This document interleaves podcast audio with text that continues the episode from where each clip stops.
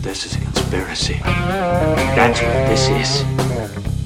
One big damn conspiracy! And everyone's in on it!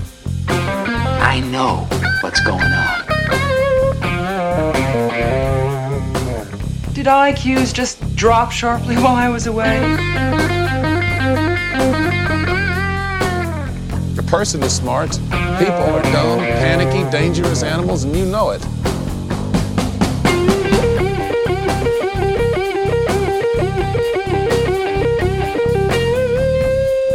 Did you see the memo about this? Just when I think you couldn't possibly be any dumber, you go and do something like this. Don't you see what this means?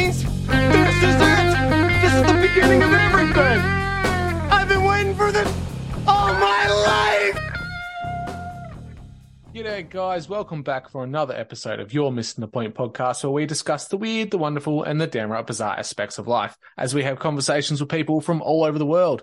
Today, I have a bonus episode for you. That's right, a bonus episode for your listening ears today. What we have for you is 23, a Movie Minds installment. The final one, actually. This was the very last film that Moral Bob and I broke down together before we moved on to Conspiracy Theatre 3000. So, this is a special one. Probably one of the darkest films that Jim Carrey ever made. 23. It's a psychological thriller, suspense, horror, all those types of things wrapped into one. Like I've said before, Jim Carrey is one crazy cat, and we see that in this film. It delves into the ideas of gematria and numbers expressing things in life. So much in this film. It was actually a really great one to break down. It wasn't his usual silly slapstick comedy tropes. This one was semi serious, um, really psychologically tormenting at times, and a killer twist at the end. Fantastic movie. I don't want to give it away, but like if you haven't seen this one already, it's been out for years. So what are you doing? If you haven't seen it, listen to this episode, then go out and watch it because your mind is going to be blown. Anyway, guys, sit back, enjoy this episode, and I will catch you next time. What's going on, everybody? Welcome to Hidden in Plain Sight. I'm your not so humble host, Moral Bob. And as I had alluded to earlier, this is going to be the last episode of Movie Minds. This was a great one. This movie is fucking, it's really kind of mind blowing. And it really kind of lets you know that if you want to see patterns, you're going to see them. So, uh, I mean, I, even after I watched this movie, I started looking at numbers that that you would see in letters and counting the letters and doing all of it. It's so easy to get to 23. It's so easy. Um, uh, or 33 or whatever number you want to do, you can you can fit it in. Like so.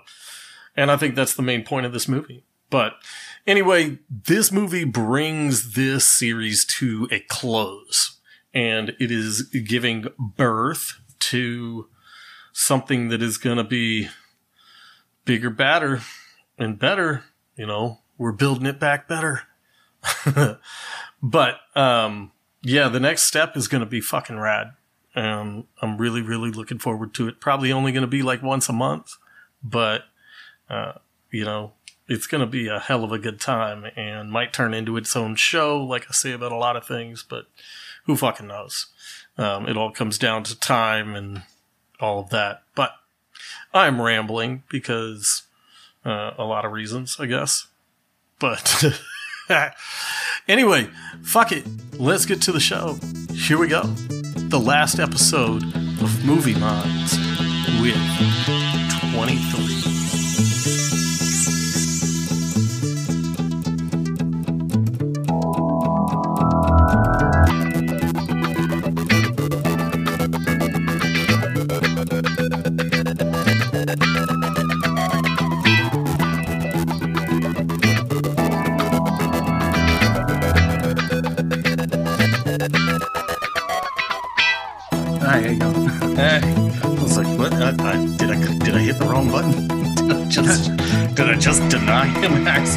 Shit. No, but we're recording straight away.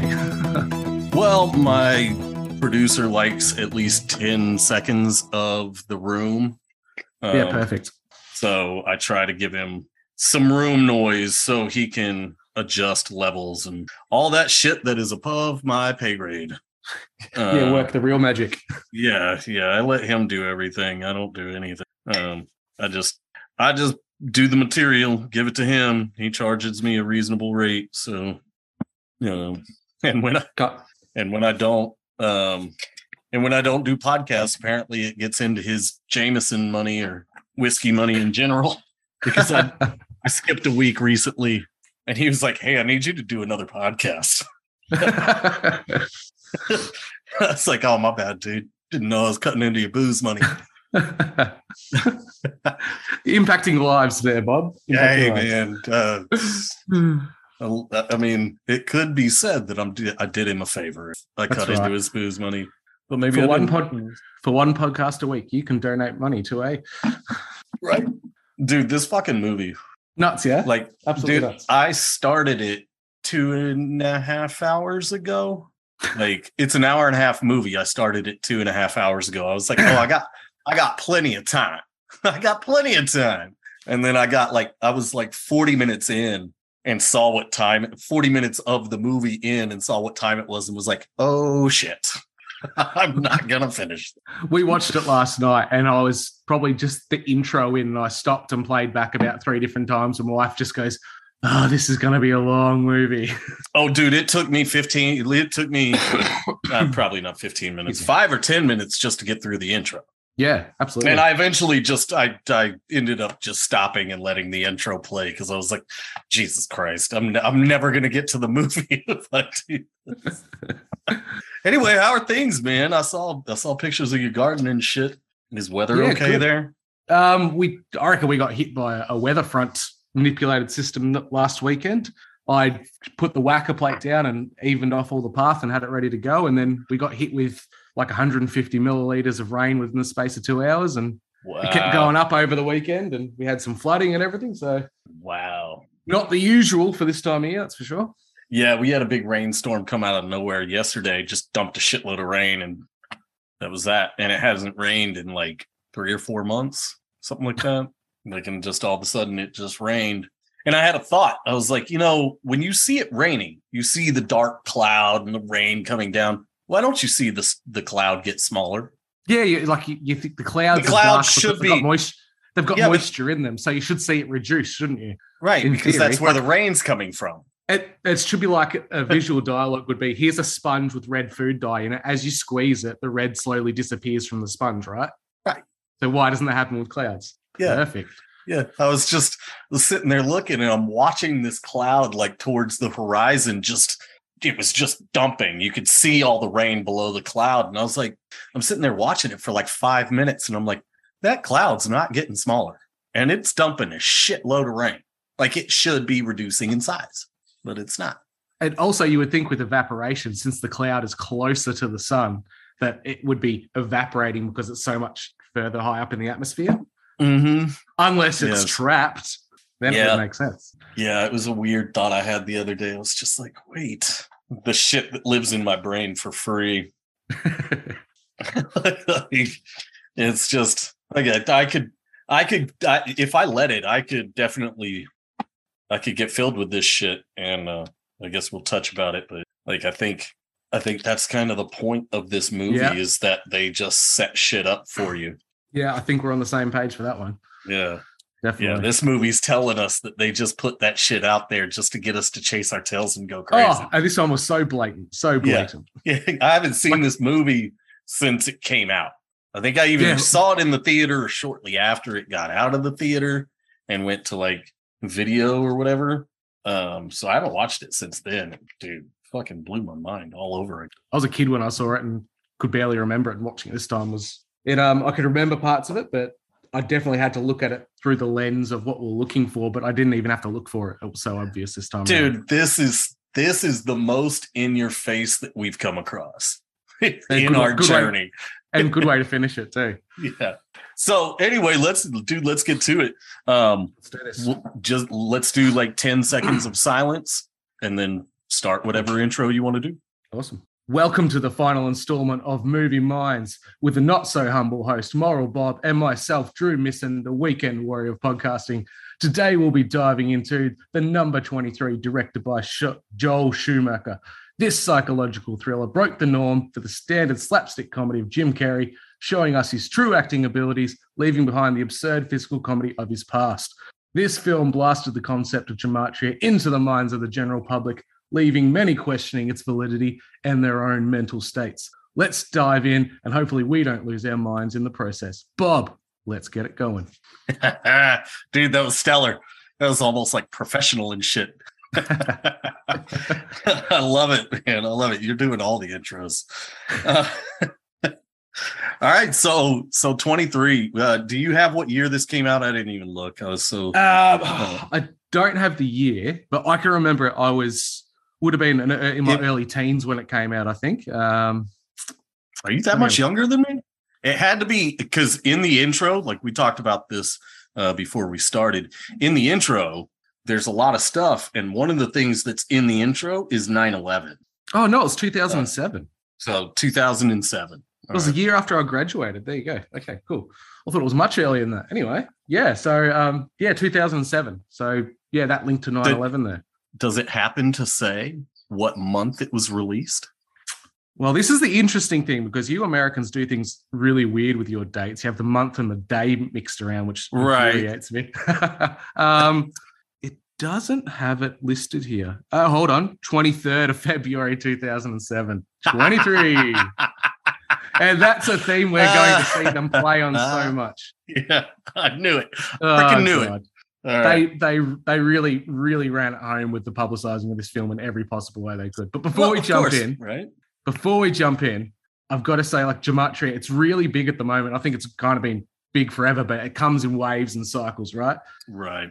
This film is extremely underrated as it is as a cinematic piece of film. The writing, the storyline, the characters, choice of shot, color, all those things about cinematography are on point.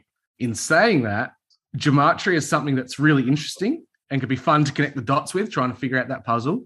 But it's totally a red herring as far as I'm concerned I think it's it is something to distract us from what's going on and just life in general, stopping us from living our lives. Overall, the massive red herring of it all is represented in color throughout the movie, which we'll add on to talk about later. And it's something that's repeated throughout the film. But here's a quick, easy way, and I had to play around with it to see how easy it was to do myself. My wife and I sat down with words and numbers trying to figure it out, trying to link anything back to 23. Here it is for our context for our, our movie minds, right? And the series that we've been doing. Had to try and make it equal 23. Moral Bob. Moral five words, five letters. Bob three letters, eight. Drew Misson. Drew five letters. Misson six letters, eleven. Eight and eleven together is nineteen. Add the number of episodes we've done so far, four to that, we get to twenty-three. yeah, you can you can do it with anything. And anything, like it's anything. just anything. You can just start being really ridiculous. So what I wanted to do because I did some ridiculous stuff at the very beginning during the intro, right? So I just Yeah. tried to uh see where because there was random stuff they would put in there and it was like okay how did they get to 23 with that and so you have like one of the first dates you see is January 30th 30th 1649 and so if you take January 30th you have a 3 and then 1649 you add the 6 and the 4 and the 1 and the 9 and that gets 10 plus the 3 from 30 23 like you can just be you can make anything fit Imagine what w- would happen if you strapped down a idiot savant or a severely autistic person, Clockwork Orange style, and made them watch this film. right They'd flip out. They would flip out with how much it's just blatantly in your face in this one. oh in dude and I- comparison to our previous films where they were very under the radar, you have to really look for them. This one, it's very blatant, and we discussed it before the intro. It's there for a reason. It's blatant for a reason. Yeah, well, I think there's a few that we'll see how many I caught that were kind of background that you saw too. That Yeah. wasn't so in the face. That was just Mm. kind of background stuff where it's like, oh shit. Um, Before before we jump into the film, do you want to have a listen to some facts I found out about this film? yes. Did a bit of research on the DVD of it, which I found in my DVD collection because I'm so old I have DVDs, right? it contains exactly 23 chapters in the film. The. DVD length is one hour, 41 minutes, and eight seconds. 14, add one, add eight is 23. The number of letters in the two main actors' names, Jim Carrey and Virginia Madsen, is 23. Jim Carrey was paid $23 million to act in the movie. Holy shit! Jim Carrey is so obsessed with 23 himself and has said it publicly in interviews that he named his production company JC23 Entertainment. The director, Joel Schumacher, at the age of his death, had made 23, 23 theatrical films. and the plot is largely based on William S. Burroughs, who held the number three with high mystical significance. uh, $23 million for one movie. Holy Ridiculous, shit. isn't it? Holy shit. That's That's insane. his, and it wasn't his usual fun romp around movie either. It was quite dark and mentally fatiguing. Yeah, so times, how how would they even know they were going to be able to recoup that cost? do you think he just walked in and he said, "I want twenty three million dollars based off the title of the film"? Possibly. And he went in. I have to have exactly twenty three M and M's in that bowl. It's you have to give me my my lunch twenty three minutes before the time is due. Yeah. Oh, Jim Carrey would do Ah. some nonsense like that too. He would do Um, some method actor stuff for sure. Oh god, it would be so insane uh, if he did that. Um, yeah, twenty three million dollars. Holy shit! Sorry, I'm getting I'm getting caught up on that. That is a retarded amount of money. I think, people forget how much actors get paid. It's stupid and money. That's just the leading actors. Like it doesn't take into account everyone that was paid on the film down to the boom mic operator and the, the key grips and things like that. Like oh yeah, how much money is being blasted into these films? Well, t- yeah. I mean, you can look at a lot of movies, especially these days, because the budgets have just ballooned into insane territory. There's some movies that their budgets are like $300 million. $300 million to make it, just to make the movie. And it's like, holy shit, you got to make, you know, $350 million to make it worthwhile.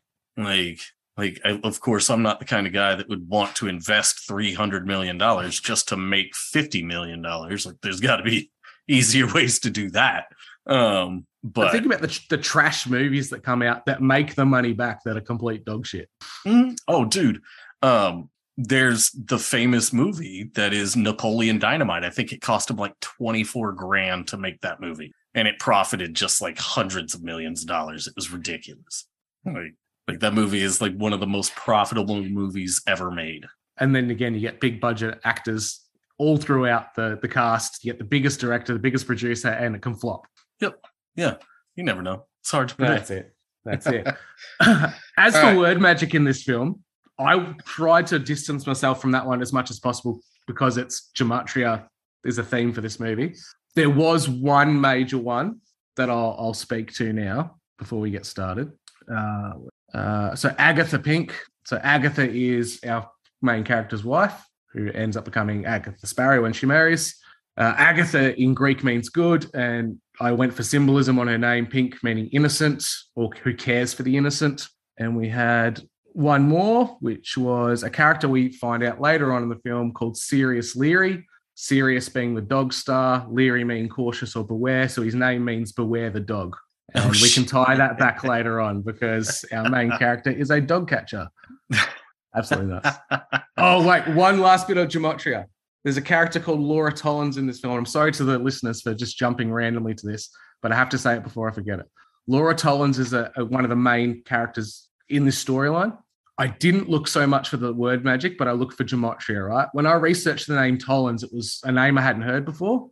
So I went on like, Ancestry Online and a couple of those other places. And under registered names, there are only 56 people on the registry for the last name Tollins 11 in Australia, 22 in the United States, and 23 in the United Kingdom. so 23 popped up again. and you said 11 where? And- 11 in Australia, 22 in the United States, and then 23 in the United Kingdom, with a total of 56 worldwide. Ah, that's insane. Oh, geez, man. They did. This is it, it, the gematria stuff in particular, I think, is just like it gained so much speed recently that I'm like, dude, this is just all a distraction. It's all nonsense because you you can make the numbers fit anything, which we're going to get into in this movie. If you and I went into it a little bit and kind of it blew my mind. I was like, holy shit. And then it and then it just kind of dawned on me. I was like, wait a minute. This can all be just even if it it could either just be happenstance because your mind will just make these things happen, or Yeah, it's people yeah, or it's people that put that stuff in there just to get you to do. and and you can see why so many people get drawn and hooked into this type of thing because it's so easy to fall down that rabbit hole. Yep. Yeah, It's I mean slippery slope. You, could- go straight into it. You could apply the theory of this movie to any rabbit hole, like anything, no matter what it is, whether it's gematria or tartaria, freaking whatever. It can it can be applied to whatever you're doing, not just gematria. So I think this kind of plays into just the breadcrumbs they leave for everybody to chase. And I think this the overall message of this film is, if there is one, is them telling us we can make you dance like a puppet, looking for things that aren't there, and it's very very obvious in this film and its storyline. Or things that are there that they put there just to Distract just us. to get That- you. Yeah. That just to- idea of the red yes, herring. just Yeah, absolutely. Yeah. Yeah. It might be there, but they put it there just to mess with you. Like, like, oh, you know, so let's dig let's dig in, man. Let's get Let's started. start off. Okay. All right. Starting off, our character in the opening scene, Walter Sparrow, played by Jim Carrey, he's at his day job, sitting in his car of his van, as we know him now as a, dog catcher. That's where we start off in our film. Straight away, we start to see the color red represented within this film. In the opening scene, we see an, a woman walking her little white dog, and she's wearing a bright red jacket. Yeah, that was dude, I've I wrote the word red down more than I think I've ever written it down. I just got to the point where I would write like red and I'd not note down exactly what was happening. I just wrote down red, red, red, red. It was everywhere, everywhere. in this movie. Yeah. So so yeah, well, leading up to this opening scene, you have in the credits, and this is what we were talking about. In the credits leading up to the scene, they have people's names, the actors' names, but it's typing on letter on pages, and it's 23s everywhere, but then they'll put little facts in, and it's all of these little facts. Like the Titanic sinking, Shakespeare died on the 23rd of April and was born on the 23rd of April um and it goes through and some of the stuff that it flashes and that's the things that went by kind of slow that you get to read but then there were a few that were just flashes and one of them was illuminati 1723 and you just barely like if you if you blink you're missing that one. Um but then he comes to the end and you see it's it's zooming out from all of these letters and it's a big 23 and then blood soaks like red if not blood but red soaks through the page and then it opens on him. He's in his he's in his um in his animal control van and the lady walks by and he meows at the lady. He meows at the dog trying to get the dog to go off. And the dog starts barking. He's like sorry i'm bored and so um what is it he oh then you see him on a call right um there's a oh i jumped ahead too um it's him he's like narrating this part right Yeah, he's So- narrating like the, the so it's like but it didn't always life. start here and it Mm. rewinds um to december 23rd yeah, it's uh, the Christmas party. yeah so he's at a at the christmas party and he says if i could he's like if i could describe um if i could put anything on my headstone it'd be what if and so um what does that say chapter 23 um so i just wrote stuff down in a freaking hurry so at, at this Christmas So- party, he's, he's kind of going over like what it, like talking about fate and what could happen if he changed the slightest thing, how would his life have changed. And he's talking about how there was a woman who he works with who was coming on to him at the Christmas party, which is a, a common event apparently. Um, and he kind of he fobs her off, knocks her back, and refers to her um, as being a bitch, and he, he's the last bitch he'd she, he'd sleep with if he was the last man on earth. That type of a response. The whole time she's wearing red as she's coming onto him, so she's wearing red again. The high number of red in every scene, from it being clothes that characters wear to props in the scene to the walls, the physical layout. Red is everywhere, and once again we see it on this character. Yep. And he pushes her off because his wife's there. Um, and he's married. So he's like, and but they're playing some game or whatever. Um, and there's he calls her a bitch, but there's bitch on the bathroom right behind him or whatever. And so, and he doesn't even want to go to the party. He didn't want to go to the party. Um, was it okay? So does uh does his wife interact with their friend in this party? That's when he they come up to the door. Is that later where he kisses him on the cheek? That's later, right? I think that's later on. Yeah. So it goes from the Christmas party to his daily life where he's chasing. Is it a? It's some kind of a, a mastiff or a pit bull. The dog, isn't it? The Right. white dog. Yeah, he walks through that Chinese Yep. restaurant. Yeah, he walks to a Chinese restaurant because Chinese, it's red everywhere. Um, so he chases this dog down a red set of stairs where he ends up going after the dog and tries to catch it. And he's talking to the dog this whole time, telling a story. And it seems like the dog's actually like looking into him and listening to him, like the dog knows him.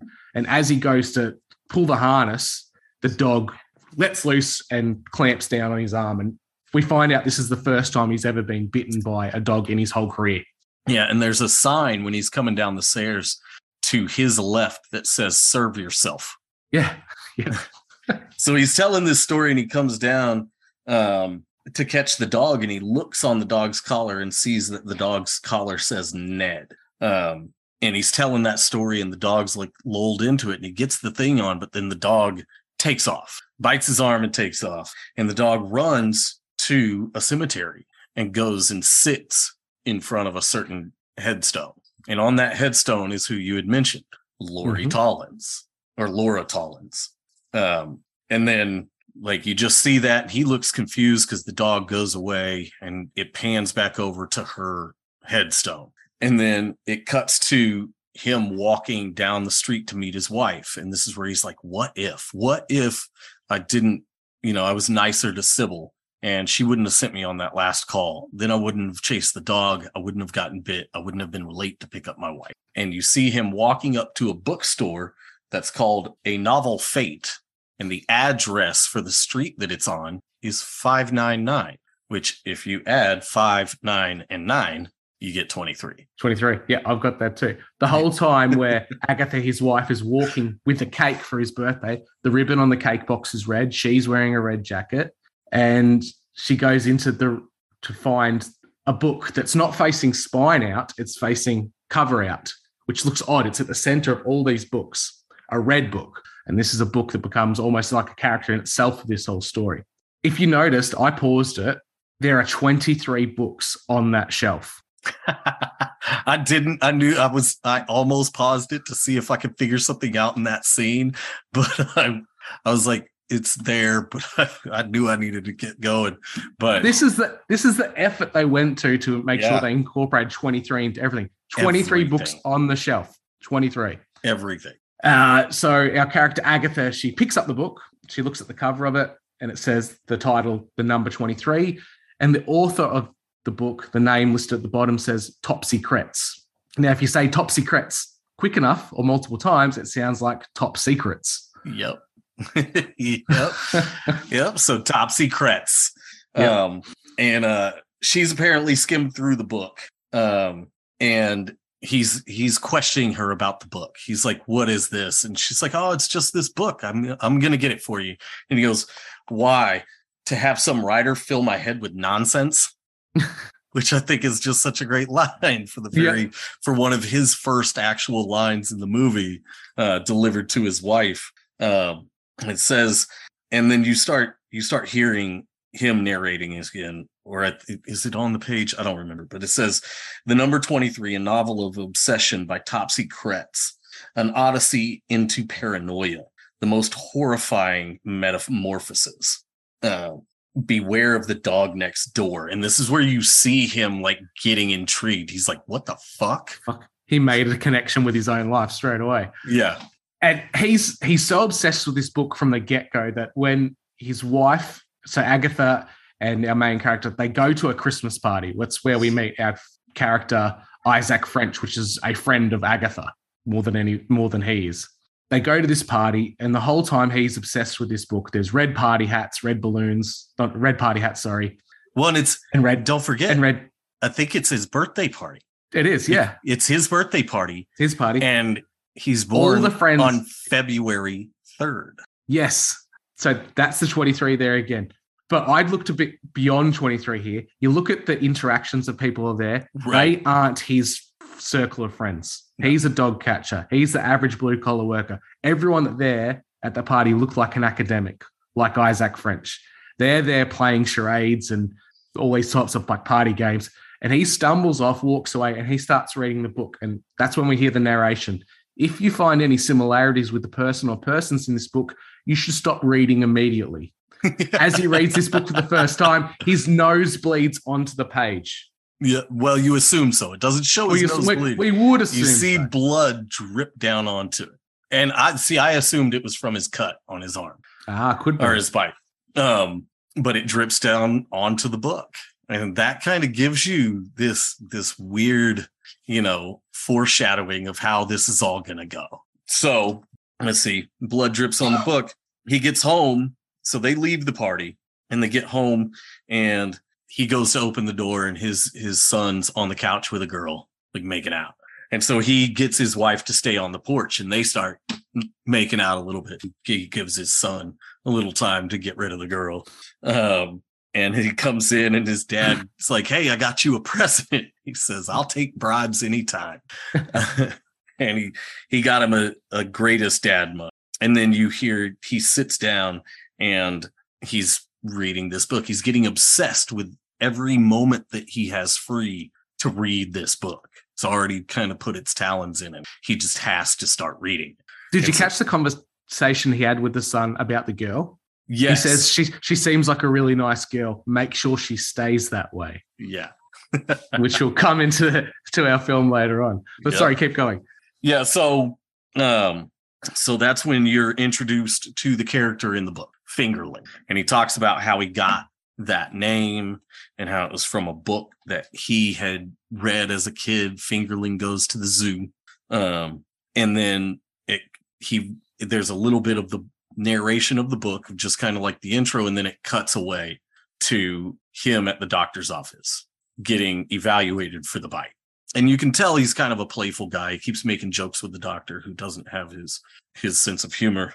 Um, and he's talking to his his therapist about his wife and how he made a mistake letting her choose the color of the the living room. And at the end of it, she says, "Well, what color did he did she choose?" And he says, "Red, blood red." And the next scene is him standing in front of this giant red wall. And it- it's blood red number five too, which when you look at the the gematria breakdown of it, red equals plus the number five, it ends up equaling 23.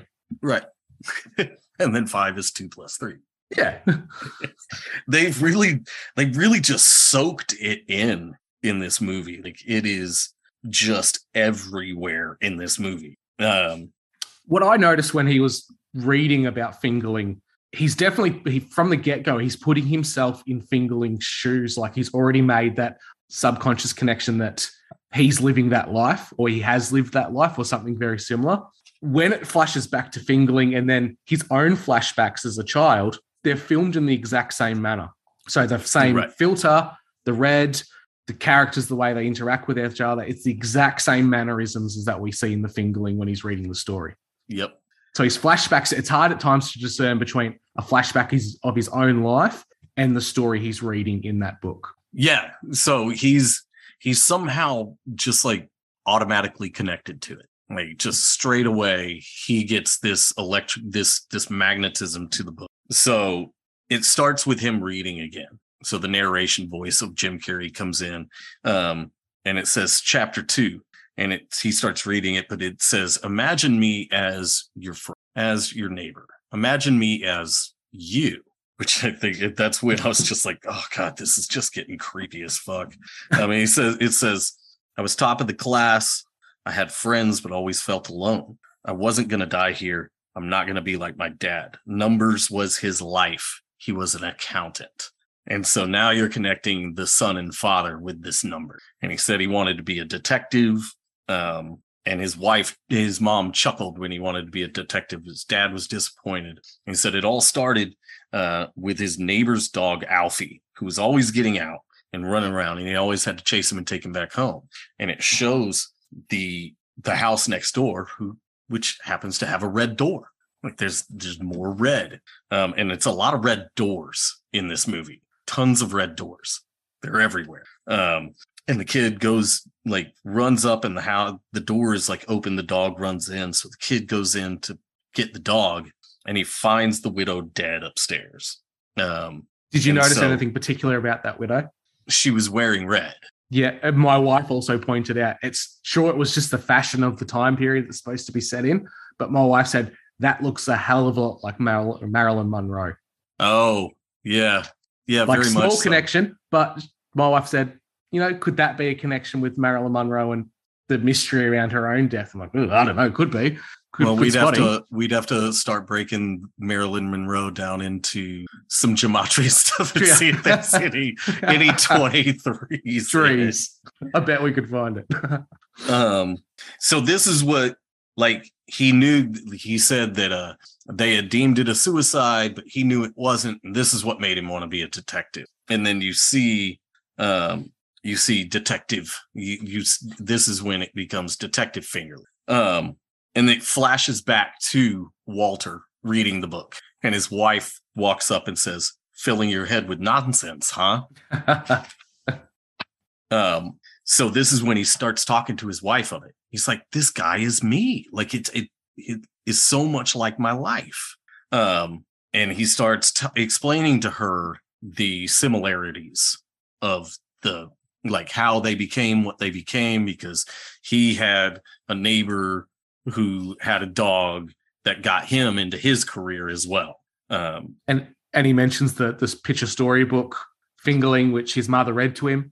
yes, And his wife's like, "Oh, you're, you're like you're put, clutching at straws here. Like that's that's a big connection to try and make." right. And she's really trying to downplay it at this point in the film. Yeah.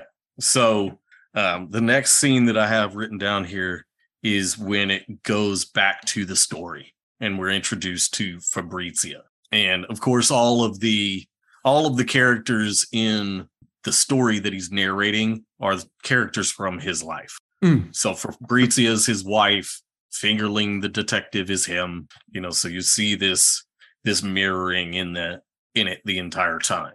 Very much a Wizard of Oz, where the characters are played by the same actors play multiple characters. Yeah. Now, is this the scene where after we meet Fabrizio and he, he goes through this chapter of the, the book, he lays in bed in shock at what he's read and he's looking at the shadows on the ceiling? Yes. So we um yeah, we see this scene where Fabrizia and um and Fingerling have sex and you see this this tattoo on Fingerling and it's like a vine of thorns and I just thought that was interesting. You know, it's it could just be a tribal tattoo, but everything in this movie has symbolism. I'd almost guarantee that if you were to count the thorns on that tattoo there'd be 23 of them. And it's not a direct correlation, but it could be related to the crown of thorns. You know, because he is this exalted character at the moment. He's Detective Fingerling. He's this this crime fighter. You know, this this good this good person. So that could be a stretch, but that's kind of what my mind went to first. Here's a quick connection. Laura in Greek means crowned with laurels. So is he crowned by thorns Right. after the Because of Laura. character? Yeah. That could be some some deep symbolism just for nutcases like you and me. so yeah, this is when Walter can't sleep and he starts um he starts seeing shadows on the ceiling. Um and it's a person with a knife. And then you he blinks and you assume that that kind of goes away because his face kind of goes blank and it pans over to the book. Um and then the next day it shows him reading. Like it, it goes to the next day. He's supposedly at work, but he's like at a park reading. Um, and then it clips to it just immediately goes into the book, and we start seeing that part. Now, this is where we are introduced to the suicide blonde.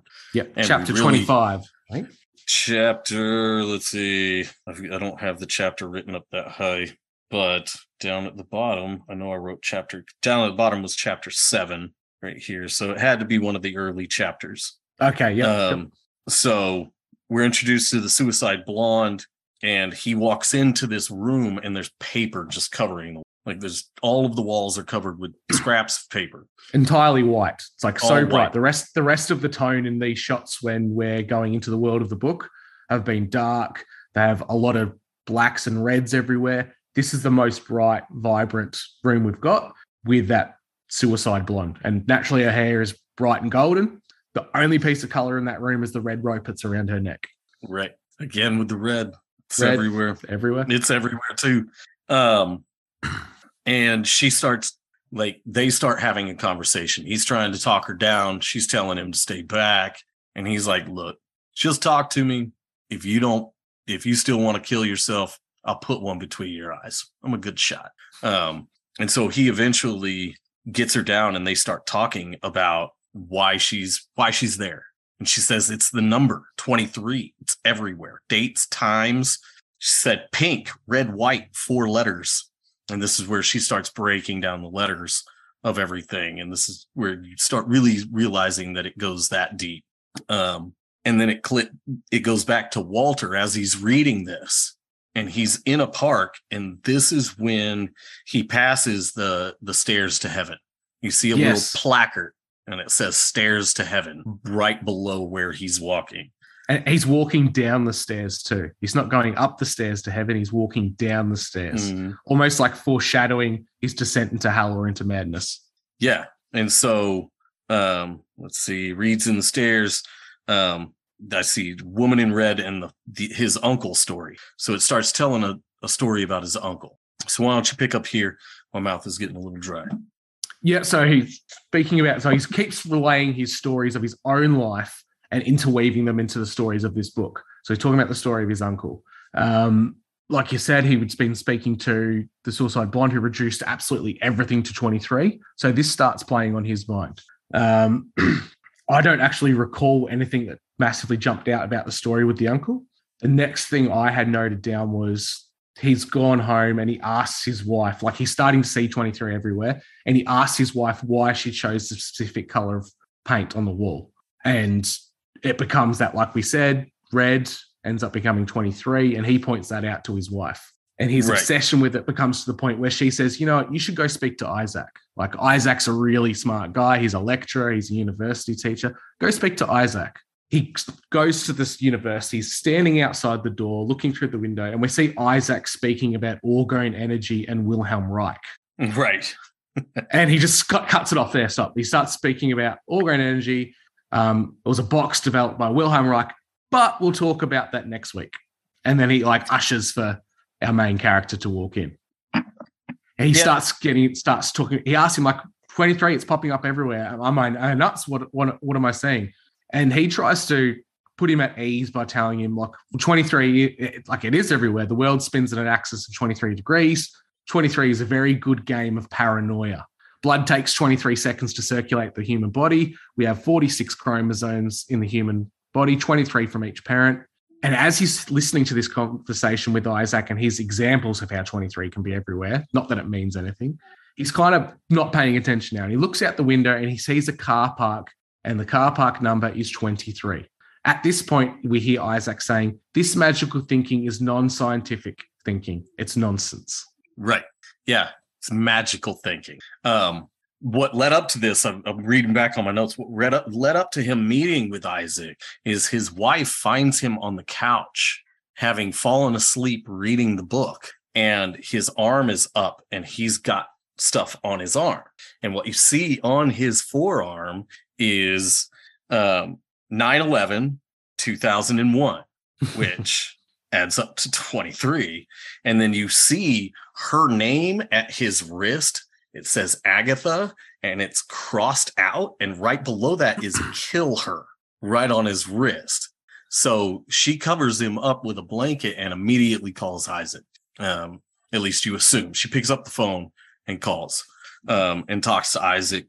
Um, and that's when he goes to see Isaac, and Isaac already knows about num like his his ease into being able to just spew a bunch of facts about 23 i think is you know if you're paying attention it's like man that seems a little sketchy. This dude's already just like oh yeah fucking 23 and like just starts spewing all this shit about 23 um and then yeah so walter's looking outside. He sees a parking spot with 23 on it. And then you hear isaac say you know the book of revelations had 22 books and you saw how that turned out um, he said there's people that still take delight in perpetuating the number's infamy. Uh, he said people only pray because they believe God will, will answer them. And he says this is magical thinking. That's when he's that's when he says magical thinking. Um, and that scene kind of ends and it goes directly to a mirrored um, image of that where Detective Fingerling is talking to a shrink. And it's the same characters that were just in that last scene. You know, you have Fingerling, who's Jim Carrey, and then you have um, you have Dr. Miles Phoenix, who is Jim Carrey's friend, Isaac French. And he's wearing a red tie, and the phoenix is a bird that rose from the ashes, depicted as red. Yes. And there's a painting behind him that is uh, a city on fire, which I think is pretty interesting. So you see these flames behind his head. Um, and this dude tells Fingerling, you need to take some time off. You need to you need to chill. Shit's getting crazy. So you need to just not do anything. And so Fingerling goes home and he he's talking to Fabrizia, who's this wild person that likes to live dangerously. You know, they they role play with knives and shit. And so he walks in and she's like, So you're not a detective anymore? And he's like, Well, I still have these. And he holds up the handcuffs and she's like, Why don't you get rest? And she leaves, she blows him off. And this um this kind of starts fucking with him that he gets blown off. Um so you see um I think this is the part where um you see that Jim Carrey wakes up in the character of Walter and he sees that his wife's door's open and wife's closet's door open and he opens the door and starts counting shoes. he starts he yeah. starts counting her shoes. And it's it's mirrored in the in the story of of 23 is the number 23 as well as our detective starts counting the dresses and the shoes and yeah. ironically, the wardrobe, the inside of it is painted red as well, red again for the millionth mm-hmm. time. And this is where he's not only been blown off by his love interest, who's no longer interested in because he's not dangerous or exciting.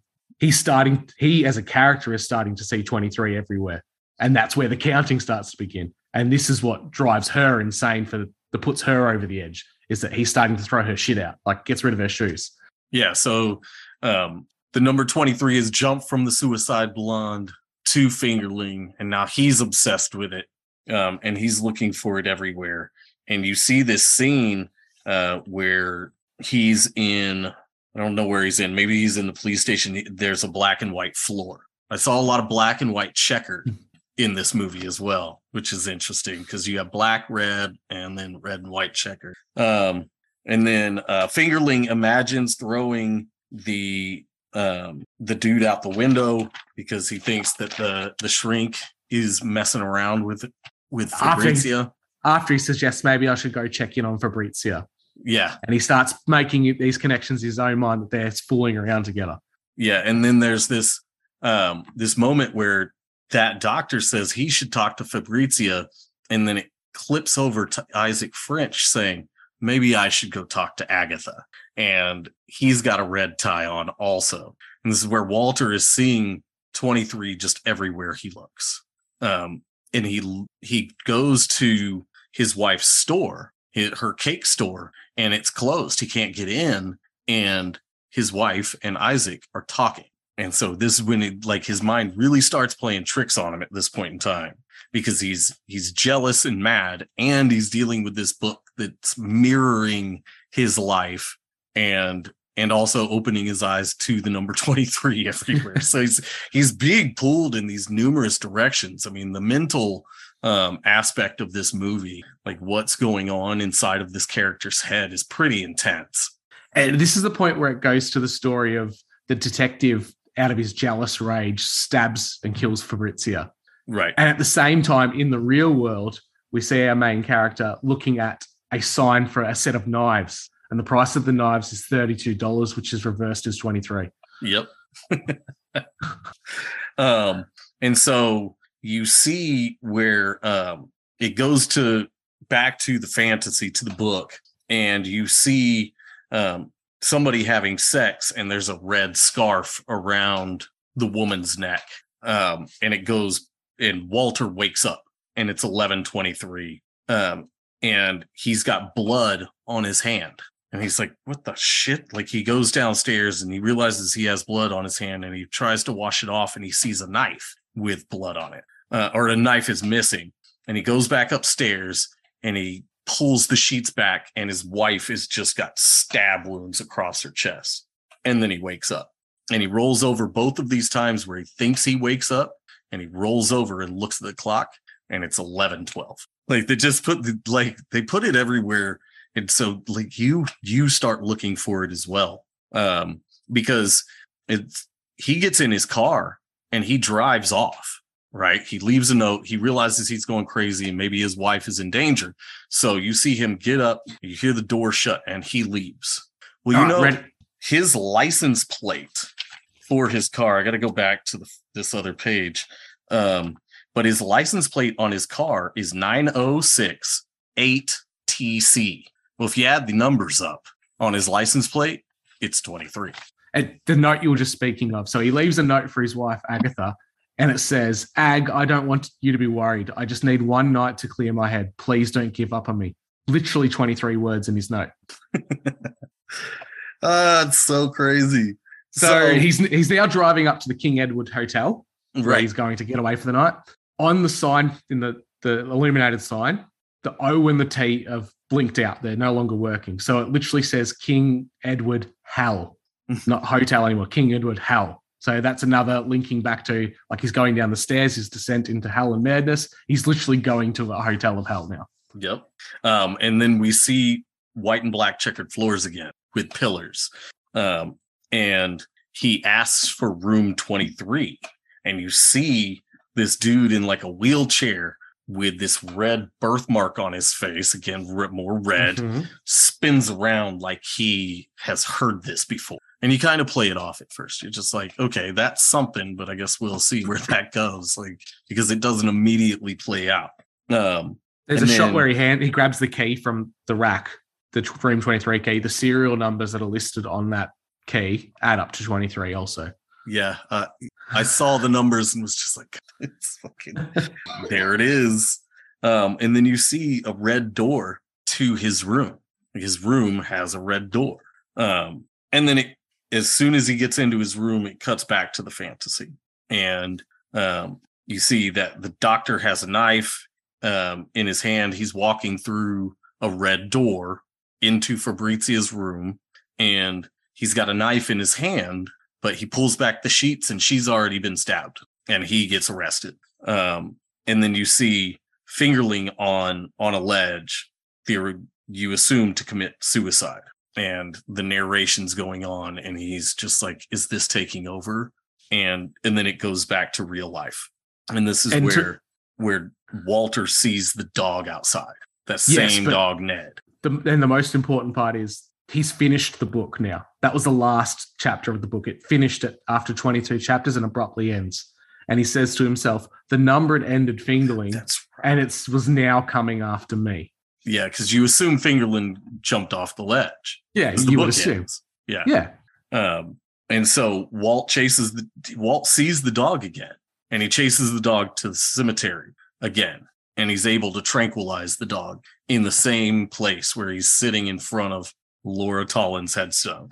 Um, and it you this is where you see uh, Laura's gravestone, and she died on the twenty third On her 23rd birthday. on her 23rd oh on her 23rd birthday that's what it was Yep. i i skipped lines there um and then oh and he's talking to the the gravekeepers right and talking about who killed him and that's where they they tell him kyle flint Fl- finch or flinch um is the guy that killed her and this is where they describe ned the dog like he's he's talking to him about this story like what the heck's going on with this with this dog? And he's like oh that's ned. And he's his name literally means guardian of the dead. Yeah, Guardian of the Dead. Yeah, and it also adds up to 23 it does. um so after these these cemetery employees tell walter who killed laura tollins he goes to visit him in jail and the first thing you hear kyle finch say is he says you're two days early um and so walter's walter thinks this is the dude This is this is Topsy Kretts. He's Yeah. the one that wrote the book. He's linking this real story to of Lori Laura Tollins to to the book, and he's trying to figure it all out. If we back up just one small bit before Yeah, he goes off to meet Carl. Carl Yeah. Flinch, that's okay. He's having a conversation with his wife and his son, Robin Sparrow. His son means he's double bird, and double sparrows is like a sign of hope um, and happiness. His son's like backing him all the way. Like, what are all these 23s in your name and everything? What's it all about? It can't, all can't be a coincidence, Dad.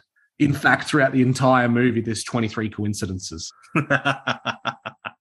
So this this spurs him, like you said, to go and visit Kyle Flinch, who he's certain is the author of this book. So he's trying to have some some understanding about what's going on and, and some ending to it all. So he goes to visit Kyle Flinch. Yeah, and so um, when he starts telling him, he he says, "I know who you are, Topsy Kretts," and slams the book on the on the cell. And this dude has no idea what he's talking about. This guy clearly is like, dude, I don't, I don't know. He said, if I wrote that book, I'd come up with a better name than Topsy Kretts. Um, He says he says I didn't kill Laura. I loved her. I didn't write a book about a number. I'm in prison for a crime I didn't commit. I think my problems are a little bit bigger than yours. no, what he say? He says it the other way around. He said, Oh, he does. somehow right. he said, and somehow I think your problems are bigger than mine. The mine, Yes, that's right. Sorry.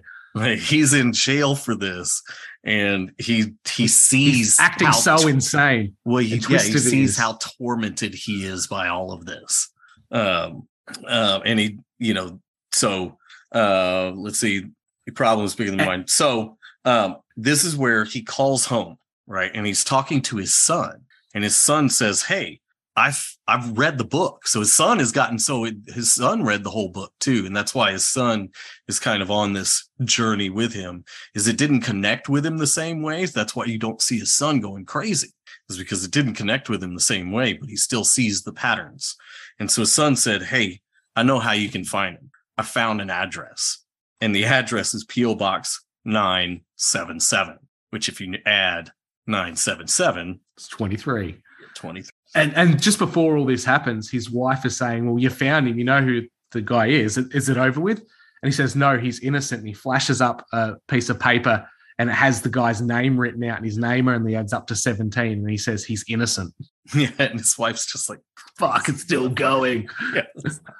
You crazy asshole. So him and his son decide to mail 23 giant ass boxes of foam peanuts to this PO box to see who would come and get them. And they're sitting outside of the post office and this man with an overcoat comes up and and so they approach him in the post office and he says what does he say to him he says like Uh, game's over. Topsy Kretts. game's over Topsy Kretts Yeah, you did it. You did it, didn't you? And this guy looks unhinged. He's freaking out. He saw that all those 23 boxes had arrived. He gets into a tussle with him. And what ends up happening is he's got the box cutter and he's slashing at, at a main character like he's going nuts. He ends up slitting his own throat. And right before he does that he says when he when he wrestles him to the ground he says you should be dead yeah, you should be dead. and that's what he just goes At which point his wife Agatha jumps in. Like she we assume that she's she has some kind of background. She's holding his neck, trying to stem the bleeding. And this is when our character looks up at him and says, Go to the Nathaniel Institute. And she pulls out his ID, and on his ID it says Dr. Um, Nathaniel Institute. And she looks down at his arm and he has 23 written all over his arm and hands. So he's also descended into madness because of this number 23.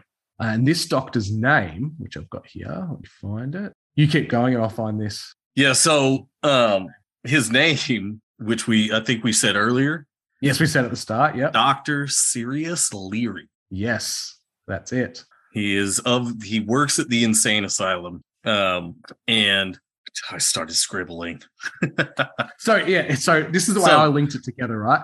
So Sirius Leary, dog star Leary means to be beware. So beware the dog if we reverse it, which is an obvious reference to Ned being attacked by the dog Ned attacking our main character at the start of the film.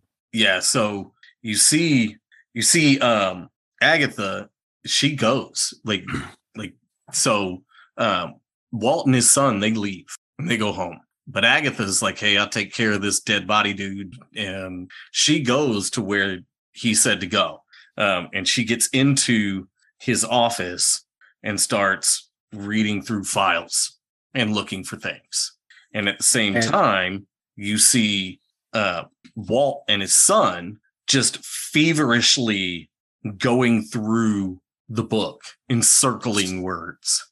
It's circling every 23rd word on every 23rd page to try and find a message. Right. And the message that comes out of it is go to Casanova Park, which is where we saw those stairs at the start, the stairway to heaven. The stairs to heaven. Yeah. Um, and when in Leary's office, Agatha's finding 23 every everywhere. And she goes, everywhere. she goes into this one room and she sees a blanket on like a like a footlocker and she pulls the blanket off and it says Sparrow William case 85307 which if you add 85307 together 23. you get 23 And, and you note that the light bulb in that room is red for that whole Yes. scene. Yeah. Yes. And so she's looking at this case. She just sees her husband's name and then she sees a figure that, and she turns around and there's somebody there and you hear her go, but then she cuts. relaxes. But then, like, Yes. you can see that she, she, like, is, it's just momentary. And she's then had a she sense of ease. Yes. She knows So it- the person. you know it's somebody that she knows right there. Um, Uh, then at this point, we have Sparrow and Robin. So Walter and Robin, they're at Casanova Park and they're at the top of the stairs. And he turns to his son. And he says, "What's the bet?" There's the son stops and stares at Walter and says, "What's the bet?" There's 23 steps on the way down. Yep. And so they they go to the 23rd step and they start digging um in the stairway to heaven. At the bottom of the stairs, while digging, they uncover a human skull. Yep. Um and you see right at the end where um him and his son are like shit, we got to get out of here. Like they're to they they're like we got to go fucking find somebody. And you see it kind of go to the bushes where it's like somebody's watching. And as soon as they go off, you see that the person in the bushes kind of come around and then it cuts scene. And so you assume there was somebody there watching what they were doing. So Uh, they're frantically getting out. They're on the highway, and he's running towards a, a call box on the side of the road, which has a red light on top of it. They call the police, and when the police arrive, he turns and asks, "Is this some kind of a joke? There's nothing here." And the camera pans down. It's an empty grave now. There's nothing there. It's a completely dug out, gone. Yeah. So the cop just kind of dismisses it and starts walking off and he's like he goes he says into the into the walkie-talkie he says 1023 as he's walking off. And then you see a red jaguar pull up and it's Isaac with his wife. And the first three numbers of the license plate of the jaguar is 023 on a red jaguar. Um So at, at this point, Agatha gets in the car with her husband and son, and the husband and son they're deep dived into this now. They're so far down the rabbit hole they have to get out the other side. Right? They're talking about it, saying the killer's got to be out there, and Agatha loses it. She snaps. Everyone stop. 23 is just a number. There's no magic to it. Only people can give it that. Yeah. Yeah. So she's trying to shut this shit down. She's kind of figured out what's going on and she's just like, uh uh this has to stop right now. Um, and then Walter turns and the dog is standing in the road. Ned, who we've seen multiple times in this movie, is standing in the middle of the road. And so he's he's like Ned is gonna be dead and he stomps on it and hauls ass towards the dog. The dog doesn't move. Dog just sits there and he stops short, comes right up to the bumper with the dog. And his wife is so scared, she reaches over and grabs his arm and he looks down and he sees dirt in her nails. And he knows that she was the one in the bushes that took the skull. And we jump forward to they're This back at home movie now. is so good. Like It isn't. like it? I haven't seen it in so long, and it was just so good. It goes so deep. I didn't remember much about it, and it just like I didn't know where it was going the whole time. So yeah, I, like- I remember it as a psychological thriller, but they make definitely make you jump through hoops and what's Yeah. happening in this film. We jump forward to they're at home, and he's put all the pieces together now. He assumes that his wife is the writer of the book. She wrote it, and he confronts her. And he starts off with, Has this been 13 years of lies? Yeah, because her last name is Pink, and he starts Yeah. breaking down her that- last name. And, and He's he like- references that Pink is the name of the suicide blonde. Yes, That's her surname in the book. That's her name too. And he's he says you wrote it, and he dumps the purse out, and there's a knife in the purse. And so he starts he starts yelling at her like, "You need to tell the truth. You need to tell me this was you. You wrote this." And she said, "No, you wrote it, Walter." And it just destroys everything you thought was happening. And you're just like, "Fuck." And, and this is the point where she's he's still not buying it, and she actively has to give him things to show him that he's the person who wrote the book all along. She hands him a saxophone, which immediately gives him flashbacks. You see flashbacks all through the screen of his girlfriend. And he starts having this mental breakdown. She starts showing him detective comics that are in there. And every single female character that's on these detective comics are the characters depicted in that book when he's reading it. Yeah. And if you looked in the top left corner in this scene, there's a red coat hanger. oh, but yeah, he and so he starts freaking out. Um, and Walt runs. He takes off running. He runs away and he runs to the King Edward Hotel and goes to room 23. And he starts ripping the paper off of the walls while these these flashbacks are happening. and you shaky camera seeing- angles. yeah, he starts seeing it kind of get really blurry, and he's ripping all of the wallpaper off, uh, and he finds chapter twenty of the. Book. and so and so he starts reading and we we start to hear and we see the flashbacks of how it all started. So the flashback of his father committing suicide um, and he didn't leave a note for anyone. His father just shot himself just a number 23 so his father had that same issue with the number 23 it wasn't a suicide note it was just 23 written down. He and said earlier him- that numbers were his dad's life. Yes. And he this is where he meets Laura for the first time in college. So the esoteric belief in the number 23 doesn't give it power. My father's number had come back to hang me out. Yep. Um, and you see that they have um, him and Laura have a very passionate relationship, just like Fingerling did. And they're pretending to have a knife. You know, she's very much needs the excitement. And Yep, then he, he looks, it shows another view of him looking in a classroom and a teacher is talking to Laura and she like caresses his hand and looks directly at Walter. And so then um, Walter's in the park and he's standing by the steps to heaven. And the date on it is June 9th, 1931. Which, if you add those numbers together, you get 23. 23. And he sees Laura cheating. Um, And this is where he thinks the number had come to get him now because his life was going so well. He'd met Laura, right. and now Laura's starting to have this relationship with a lecturer or a university teacher who, for some reason, was teaching esoteric knowledge to the class during that scene. so the numbers come out for, coming for him now.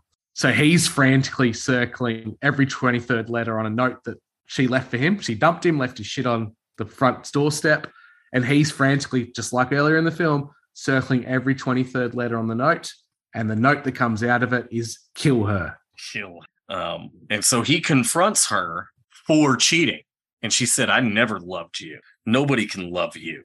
Um, and she actually cuts his his wrist. She has the Yep. knife and she cuts his wrist. But what sends him over the edge is how could I ever love you? You're as pathetic at just like your father. And that's when he snaps. That's when he snaps and kills her.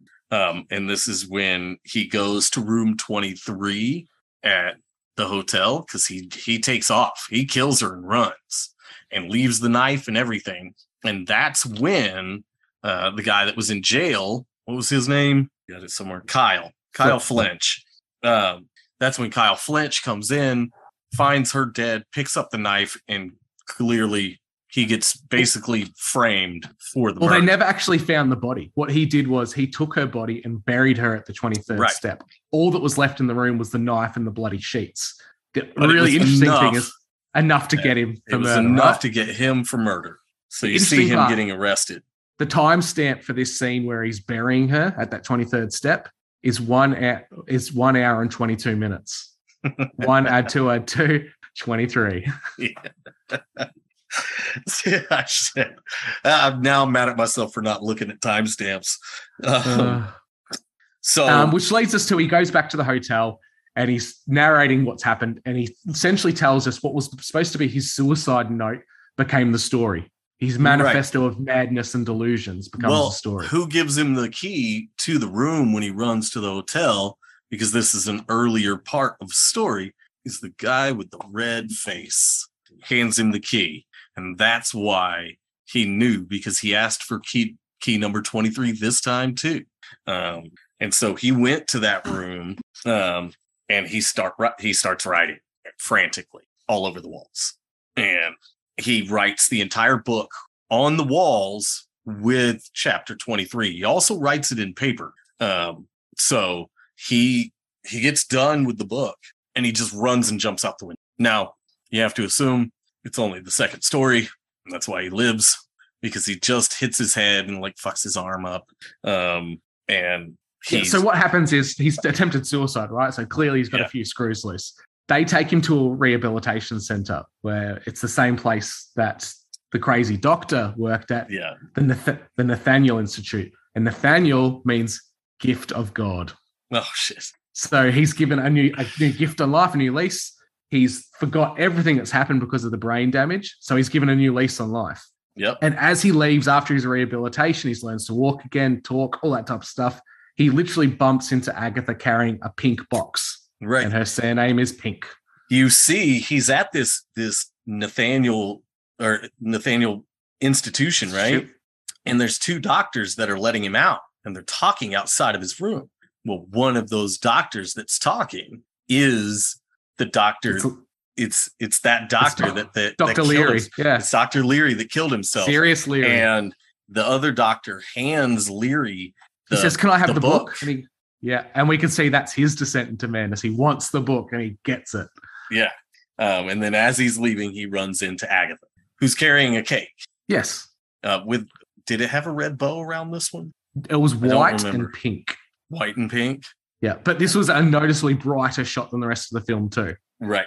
Um, and then this is where it it cuts back to present and they're talking and she said the book found me. She says that. She's like, she said, I didn't find the book, the book found me. Um, and he starts saying, Look, there's a there's an innocent man in jail.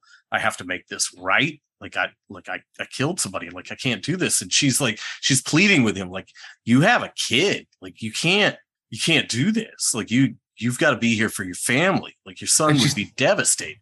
And she screams, I love you. And he turns and as he's running, says, That's impossible. Nobody can love me. And he runs out onto the street, stands in the middle of the road as this bus comes hurling toward him with the bus number 23 on it.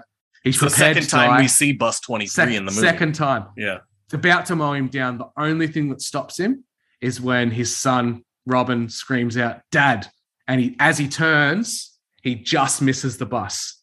And that's when we hear the, the dialogue of fate. And things don't just happen for a reason. It's the small things. And it's the small thing of his son, who represents hope being two sparrows or two birds, that saved him. And he says to himself, It's just a number as he hugs his family. It's just a number. And we have the dialogue of Walter saying, 13 years ago, I made the wrong choice and I need to make up for it, but not just for myself or for my sake, for everyone else. And this is when we see our wrongly accused man free from prison at the funeral for his girlfriend or for Yeah, you assume they been missing all since they found the body, they're having another funeral. Um, and you see the boyfriend just got out of jail. He's at the funeral, and there's a lady with a red dress at, in the funeral party. Like right there, it's the same one from the f- very beginning with the dog he was meowing at. It was that same Yeah. coat. Yep. And Ned is there as also the guardian angel of the story. Ned sitting there. Yep. Uh, this whole film was just amazing. It's a great quote that Walter says throughout of it. There's no such thing as destiny. There are only different choices. Some choices are easy, some aren't. Those are the really important ones, the ones that define us as people. And that's when he looks at the clock while narrating. Of course, of course, time is just a counting system, numbers with meaning attached to them. And the clock at that point is a quarter past two. So the hands are on two and three. They're 23. Yep. And then we see a Bible verse. The closing Yes. scene is a Bible verse, and it's Numbers 32 23. Be sure your sin will find you out. Um, which I, I'm going to have to look it up later. I want to know what Numbers 23 23 is. Hmm. Like, why would they have not used that one? Um, and then the movie closes. It's over. It's done. He went to jail. He talked like the last you hear of him is talking about parole, and then life will go on. Yeah, he has hope for parole. Yeah, And he only has hope because his son's there, He's a symbol of hope. yeah. The last scene of them is him with his family family. in a in a visiting area. So this just leaves us as viewers, and I'm sure a lot of people had it. Was this just was it a curse number? Was it all real along, or is it just the psychotic ramblings of a madman put into a film? Right. That's what this film has done for the viewers. It's thrown the idea of gematria into the mainstream to make people look for it and think for it. Exactly. It's the overarching message in this movie is if you look for some patterns, if you look for something, you're gonna find it and it can drive you fucking crazy. So knock it off. And, and we see it every day. How often do you buy a brand new car, or when you bought when you Yeah. bought a car, you see them everywhere. Yeah, all of a sudden you see them all over the place. Like, like in my case, I have a 65 Ford Falcon. There's only 300 in the country. As soon as I bought it, I saw about five in my local town. yeah. Everywhere now. Yeah, they're everywhere. Um, and that's it's just you're gonna find it if you dig. I mean, look, I could do it too. The first numbers on this book are 2021. Add them together. Like I, I've, I've started, you know, while I was doing this, while I was looking at this and, and a couple minutes between, you know, you could just you can make it all do whatever you want. Like, and that's that's the message here is that just knock it off because you're gonna Yeah. you're gonna see the patterns that you want to see, and it's gonna lead you down a bad path. I don't think it's necessarily gonna be a murderous path, but you're not growing your own fucking food if you're chasing fucking gematria all day. Exactly right. And I, I found this impacted my own life. I was teaching in a classroom because one of our classroom teachers was sick and I had to step in just to help out, right? And I was teaching some math to year sixes. And even the terminology around numbers is linked back to like spell magic. When you're writing down an equation in Australia, we call it a number sentence. So there's Mhm. spelling in numbers as well. And Of course. I stopped and I thought about it and I gone, wait a minute, I'm thinking too much about this. It's infected my mind now. So it happens to everyone, but you need to be cognizant and, and know what they're trying to do. Yeah, I mean, your life, plant some, some was- food, have a family, do the right thing. Well, the Suicide Blonde, I've got to find my note for it. Suicide Blonde says like it's in everything. It's in it's in names, it's in dates, it's in time, it's in it's in colors. Like it's in she says- everything. This fucking number, it's ruling my life. And how often do we see people within the conspiracy community narrow down on one thing and that's where they lose it? Mhm. And they, They get just so stay on in it. that. They stay on that. Uh, and then And they like don't said- let anything else in. Like if No, you uh, try like- to talk to some deep dive freaking Tartaria people Oh, About- I was just about to ab- mention that. about flat Earth, they're gonna think you're crazy. It's, it's almost like the the Bigfoot and alien people. Yeah. It's no Bigfoot's real. Aliens, nah, they can't be real. Or no, aliens real. You're talking about an ape in the forest? No, that's not real. That can't be real. Yeah. People pick out the things they want and analyze the things they want. Well, it's it, we have very limited brain space. So we can only really hyper focus on one thing at a time. And so it, and if you can get real stuck, you can get real stuck. I mean, I've gotten stuck in so many damn rabbit holes. That's why I don't want to go down them anymore. Like I'm done. Like I'm I'm like, you know, I'm like Walter Sparrow at the end of this. Like it's just nonsense. it's just nonsense. Like like who cares? Like I need to learn how to slaughter a pig and you know i need to grow my own food and you know be ready for shit to hit the fan. I need to be able to support my family no matter what happens in the world. And that's that's where our focus is supposed to be. And they just put all these little shits out there for us to chase. It's all for us to chase. I mean all of it. I think tartaria it's interesting but it's like who cares like i mean I. I, I like some of the stuff with tartaria because it's about the energy of the world right um but other than just like looking at the you know the architecture you know and and kind of going too deep over the architecture other than the o- overall meaning of all of it You know, that's it's the minutia. Oh shit. Hold on. There was something that uh his wife says about minutia that I don't think I got to say that I think was that was pretty good about it. Um Well, while you're finding that, it's it's the same thing with research. Like there's so many great people who make amazing shows and they're really interesting within our community. But how do we know that the history is right in any aspect? All we're doing is we're making assumptions. And as you know, if you make an assumption, you make an ass out of yourself. And that's the red herring that this film is. The film is blatantly throwing in our face. We're putting red herrings out there for you to notice that pattern recognition, which humans are good at, to distract you from those important things. Yep. That that's all it is. I mean, the world's an energy vampire, and if you let it, it'll suck all your damn energy away. Yeah. But yeah, Billy Corgan was scene- right all along. don't, don't get me started on Billy Corgan. um, but yeah, it's the scene where they come in and Walter's writing on their home wall, and he's like, "Look, it's my name, it's my date of birth, it's my driver's license, my social security." He said, "I was born at 11, 12 p.m." Um, and she said, uh, "You've concerned yourself with minutia and drawn wild conclusions from them." And I think that line is so good. Like it's so relevant to our sphere of of people where you know they just start nitpicking tiny little fucking things and it's like you're missing the forest for the trees. Like you you're missing the overall picture which is what actually matters you know um but that was a line i i, I think I blew I my notes are just when I write notes for these movies and stuff, I don't write in my normal handwriting. Like I'm trying to write quickly and, and small so I don't take up 17 pages and it gets real sloppy. I probably just couldn't read it and was like, fuck it.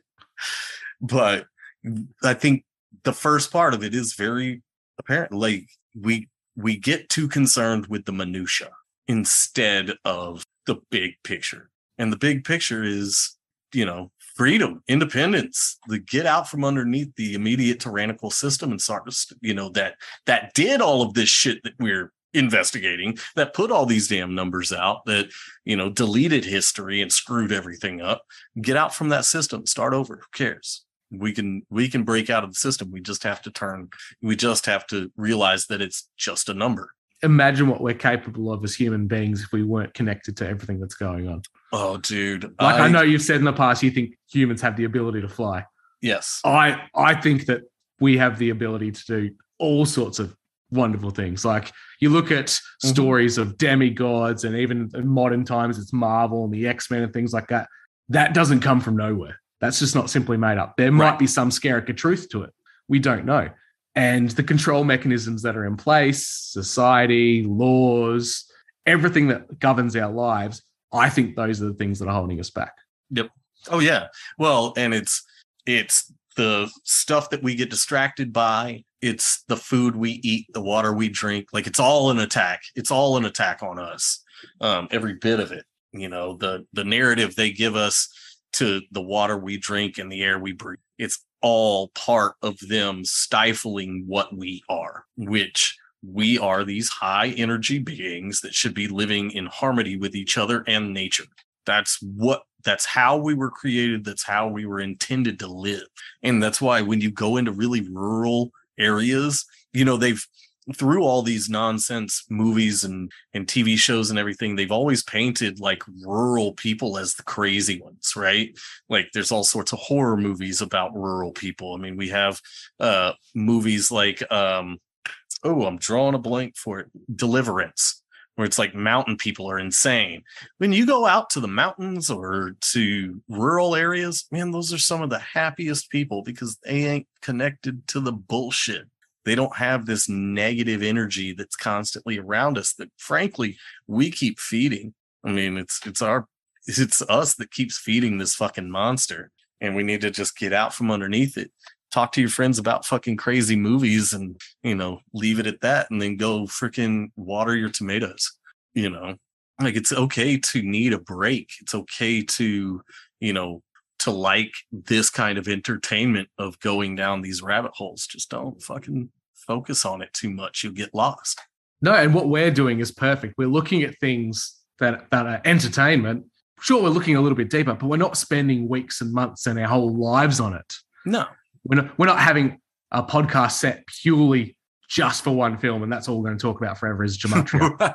well, and that's that's that's basically we- what it is. we could, but we Yeah. won't. Yeah, that's that is a good um analogy is a podcast that's a, a movie podcast about one movie. And that's that's it. It never transitions away from that fucking movie. And it's like, man, how deep can you go on a single fucking movie? Like, like you could, I'm sure, like you could pick any movie and find patterns in it and go real deep. Um, but it's the sad part that I was listening to a podcast, and I won't name them because it's not, not a slide at them at all, but they were talking about a topic and referencing an event that I've heard on that podcast at least 30 times already. yeah, And I'm, I had to look to see if it was an episode I've already listened to. And I thought, this is a brand new episode. Like if you're starting to just rehash the same thing again and again. Yeah, And that's what what you and other people are doing so well now. Sure, we might be conspiracy minded and like that stuff and find it interesting, but you have to break out of the abnorm and do things that make you happy in life. yeah. Otherwise, man. you're stuck in that rabbit hole. I love and talking about and- flat Earth, but I'm just kind of tired of it. And when you're stuck in the rabbit hole, that's when the ferret's going to get you. Yeah. the ferret is the government. yeah, yeah. That's when uh, that's when Bill Murray is gonna fucking put some dynamite down there and there and blow you up. Um, is when you're in the rabbit hole. So, um, yeah, man. Like I, there's lots of shit I love talking about, but I'm just done. Like I'm done doing stuff. I've got a normie friend of mine that knows that I'm, you know, kind of down a bunch of rabbit holes, and he kind of chuckles when I'll bring stuff up.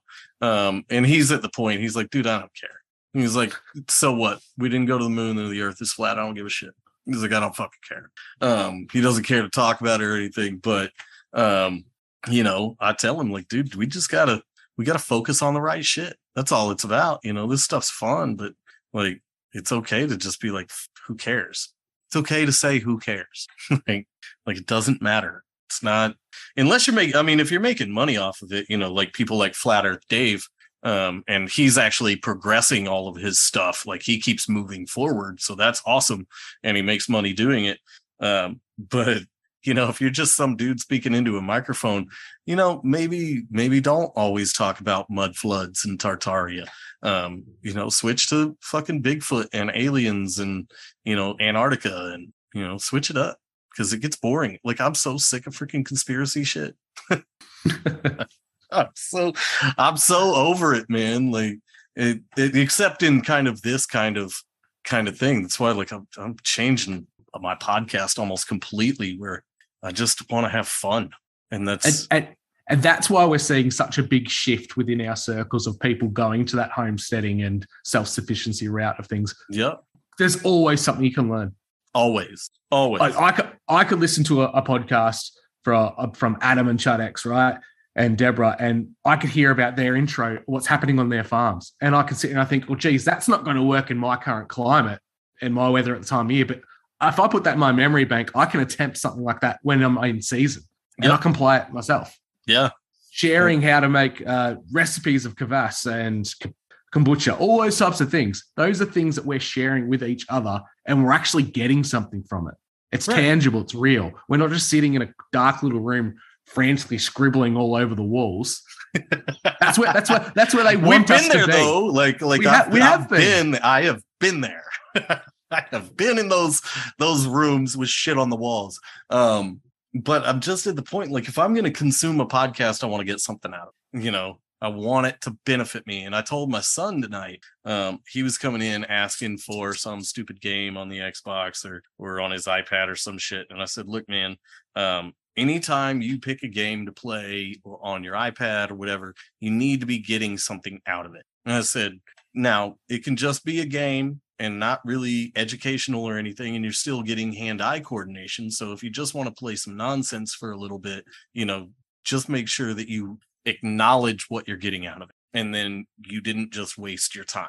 You're like, hey, I just worked on my hand eye coordination. I, you know, I was faster this time or whatever. I said you need to get something out of all of your actions, and that's how you end up getting to where nobody you don't have to rely on anybody else. You just start gaining knowledge and skills, and then you don't have to rely on any. Um, and that's what I try to teach my kids. It's like the most important thing is not relying on. That's the most important thing that I can teach my kids to teach them how to self sufficient. Um, I mean, I'm about to butcher a pig in a couple months. We're gonna fatten her up. She's been fucking with the chickens. If you fuck with my chickens, you're you're on the menu. Um, and and so I told my wife, I said, you know, I'm kind of embarrassed that I'm a 44 year old man and I don't know how to like. That's sad that um I'm this old and I can't just butcher an. I mean, what the fuck? How am I going to provide for like? I could shoot one, but I don't know how to butcher it, and I'd fuck it all up if I tried. I mean, I I I, I did, you know, um, buy a bunch of books about butchering and, and that stuff. So I told my wife, I said, look, like we were thinking about getting rid of the pig, and I said, nah, we're not going to get rid of the pig. She was like, we pigs are going for a lot right now. Like you could you could sell a pig from anywhere from 150 bucks to like $500 right now, depending on the pig. Like it's a lot, dude. It's insane. I could sell my pig right now, the size she's at, for probably 250 bucks. Piglets, piglets are going for $200. That's how you get the bacon. Yeah. So literally. So I told her, I said, I said, but I don't, we don't need the money. I need to know how to slaughter a pig. And that's something I need to know how to do. So we're going to keep her. I'm going to build her a pen so she can't get to the chicken, fatten her ass up. We're going to eat her. And that's how it is. And first I told my oldest son about it. He was like, what? And he got all teary eyed. And I was like, nah, man, she's messing with the chickens. And, you know, uh, you need to understand that the direction that we're going with stuff, we're going to be butchering animals, dude. Like, this is the way we're going. And then today, I was talking about butchering her, and he was like, hell yeah, bacon's good. And I was like, yes, yes detach those emotions from that animal because that animal is now food. we have we have like 18 chickens that'll never be on the menu. They are going to die an old life as long as they can live, but everybody else, you're fair game. You are up for grabs. Uh, Speaking got, of fair game, what's the hunting situation like in Texas? Oh man, it's much of a scene, or oh yeah, it's, yeah, it's huge in Texas. Um, I think I heard some statistic that like something like 30% of all hunting license are sold in Texas, something like that. I could be lying my fucking face off. Wouldn't surprise me. Something like that. Um, but yeah, I've got a buddy of mine that's got some land just north of here. We're gonna go hunting. Uh, I want to get some deer in the fall. That's where you'll that's where you'll learn just by doing. Like, yeah, I'm lucky yep. that I grew up in a family that we're hunters and we live in the country, we fish, we hunt deer, duck, everything like that. I learned that at a very young age, and you just have to do it. Just yeah. get your hands in, get dirty. I've never processed my own animal, never cut anything up. I haven't shot any animal bigger than a deer. I mean, bigger than a bigger than a dove. I want to shoot deer. Um, I used to go dove hunting all the time, and that's easy. You don't even have to process that. Dove are made to take apart. It's crazy. It's it, dove are a crazy, crazy bird that was meant to be eaten um, because the heads just come off. If you stick your thumb behind their rib cage, fits your thumb, and you just turn them inside out, and the two breast meat that's the only thing worth eating on a dove just kind of fall right out, and you just bloop, right there. It's the easiest thing in the world. Um, so we used to do dove hunting a lot, but uh, I want to I wanted to start hunting and start getting like processing all my own stuff, even my deer, all of it. And um, here in Texas, the hog problem, the wild hog problem, is so bad that it doesn't need a hunting season. With deer, it's like a month in the fall that you can go hunting, and it's a little bit longer if you bow hunt first. Like bow hunters get a week with a week more um, so you, if you're a bow hunter, you get a week before gun hunting season opens up. That you're just you're able to just go out with guns. Bows seem way more though. Oh, a, massively, bow, massively. A, a crossbow counts as bow hunting, and a crossbow I've heard is a lot better to hunt with because they shoot those freaking little bolts out super fast. You can hit something at 100 feet pretty easily, um, aiming it just like apparently. But we'll see. Maybe I'll get a crossbow too. That might be my next gun. Uh, they don't run out of bullets. No, that's right. You just make more. Yeah, you can just make more. Um, but yeah, man, self sufficiency. You're freaking doing your permaculture garden, man. How's that shit coming? Yeah, good. I've got some more native pig face coming in, so I'm going to experiment with a lemon lime pig face kvass very soon. Um, yeah, making some connections with local indigenous communities, trying to get seeds from some wild plants in the active area to get that going. And then I think I'll start some um some guerrilla gardening around the place and just start planting native edibles wherever I can. So that if something does happen, I know where I can get food. Yeah, dude. That's like wouldn't it be great if all major cities lined their roads with fruit plants, like fruit trees Yeah. and shit? Like why not? You got to plant a tree. Why not an apple tree? I brought that up our housing estate, right? It's brand new, and there was a vacant block, and I got like a little community group, like let's petition the council to let us put in a, a garden bed, for vegetables. They came back at us with it's a health concern for the community. What? Improving our health is a concern Uh, to Come them, yes. for them, yeah. To them, yes. They don't want you help. Definitely not. All right. Well, Well- I think that's been the message all along for our series is that like it's fun to look into this stuff and it's great to have a chat about it and watch movies between mates. But go out there and live life. And I'm just going to say thank you to the listeners for joining us on this journey of movie minds through the works of Hollywood's most loved and quirky character, actor Jim Carrey. Thanks, Bob, for setting this up and joining me on this. And Hell yeah, man. watch This out, is- listeners. We've got big stuff coming in the future. yeah dude this is this has been a blast and you know as movie minds may be coming to a close our movie review podcast is not so anybody that thinks this is a close it's not we're actually expanding bigger and better things and uh make it kind of a cooler experience because i actually want to do video too um I was messing around with Nate from Reality Czars because he randomly hit me up and wanted to review an episode of Black Mirror. Um, so I talked to him and we messed around on, I think either Zoom or Stream, where we could, you, me, and Andy could watch a movie together and do it uh, like um, Mystery Science Theater, where we actually watch the movie and comment it, comment on it as it goes, which I think could be That's awesome. a lot of fun. I think that could be a lot of fun.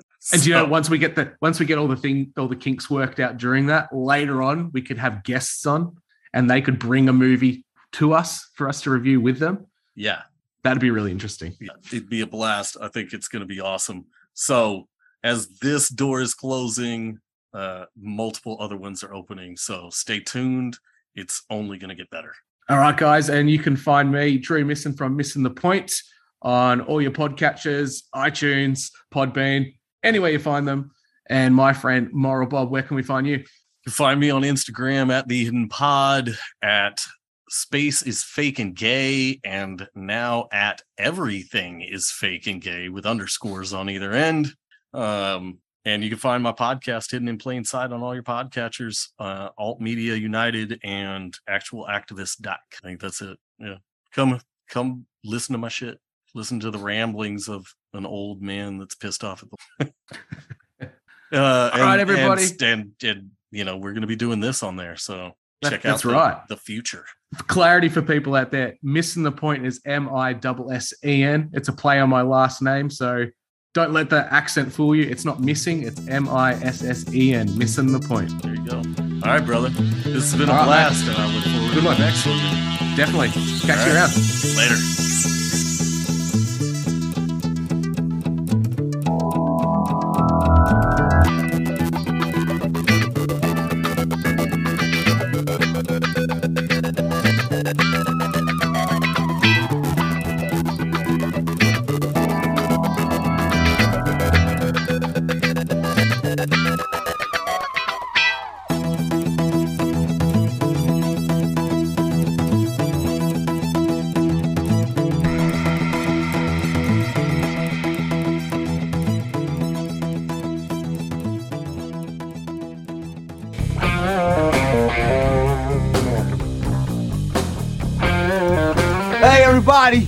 Closing time. You don't gotta go home, but you can't stay here.